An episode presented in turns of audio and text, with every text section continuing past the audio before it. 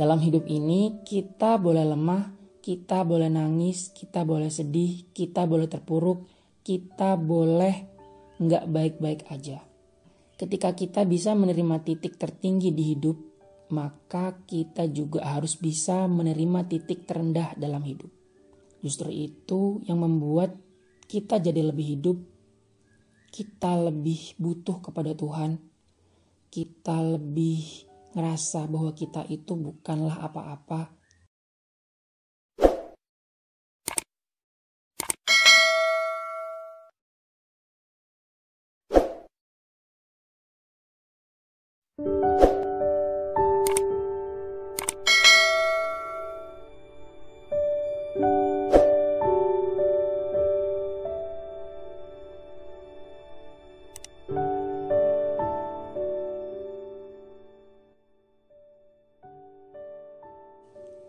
Kamu harus kuat. Entah udah berapa kali dalam hidup kita dengar orang bilang kamu harus kuat. Gak ada tuh yang bilang kamu boleh lemah. Atau to be weak is okay. Atau lemah adalah tanda kalau kamu adalah manusia biasa. Seumur hidup saya sih belum pernah ya ada petuah kayak gitu. Bahkan kayaknya hampir semua kata-kata bijak di buku atau quote dari motivator sebagian besar ya isinya pasti mendorong manusia buat jadi kuat. Ya awalnya sih saya mikir kalau itu memang benar. Apa pun masalah yang dihadapi dalam hidup ini kita harus kuat. Kita nggak boleh goyah apalagi nyerah sama keadaan. Kita nggak boleh lemah terus nggak mau usaha. Nah, berkat didikan dari kecil ditambah lagi ucapan dari motivator plus kuat nyontek dari Google serta status Facebook teman-teman yang selalu mengatakan kamu harus kuat dan kamu gak boleh lemah. Akhirnya akhirnya kita terobsesi untuk menjadi kuat termasuk diri saya sendiri. Uh, selama ini saya merasa bahwa salah satu tanda seseorang kuat adalah ketika dia bisa mandiri.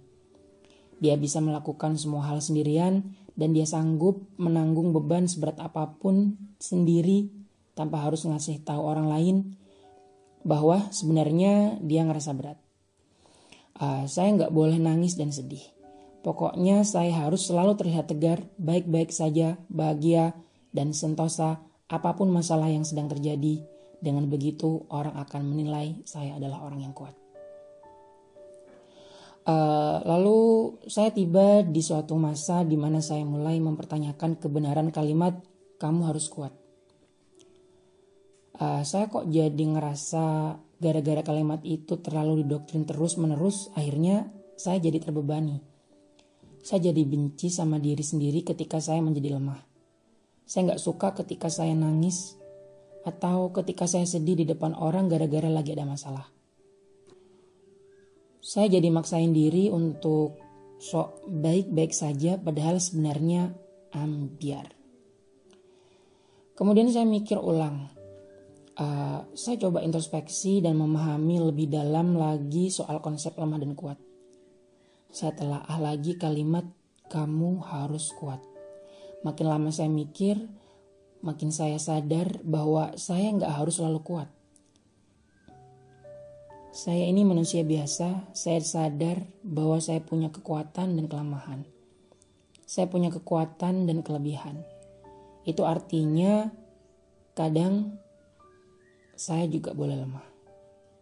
That what make you 100% human. Kita nggak harus menghindari momen ketika kita merasa lemah. Menurut saya, ketika kita bisa menerima titik tertinggi di hidup, maka kita juga harus bisa menerima titik terendah dalam hidup. Menjadi lemah sesekali menurut saya gak akan ngurangi nilai kehidupan.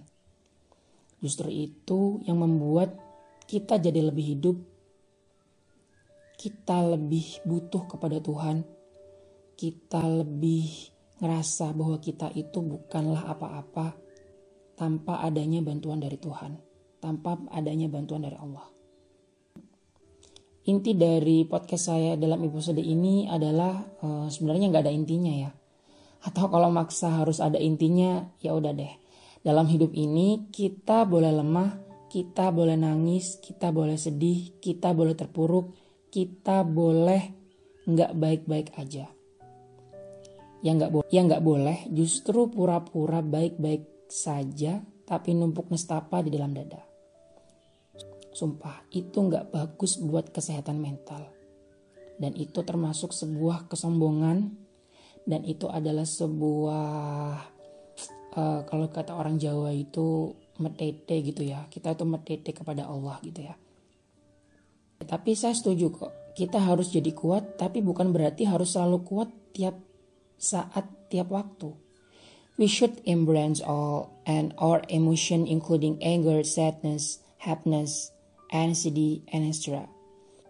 Sama kayak ada masanya kita kuat, tapi sekali butuh menjadi lemah dan bahkan kita harus selalu menjadi lemah di depan Tuhan tentunya. Terima kasih sudah menonton video dan mendengarkan podcast ini. Semoga bermanfaat. Jika dirasa bermanfaat, silakan bagikan kepada siapa pun dan di sosial media mana pun. Dengan segala kerendahan hati, mohon kritik dan sarannya ya. Silakan tulis di kolom komentar. Jangan lupa di subscribe. Jangan lupa di follow di podcastnya. Oke, wassalamualaikum warahmatullahi wabarakatuh.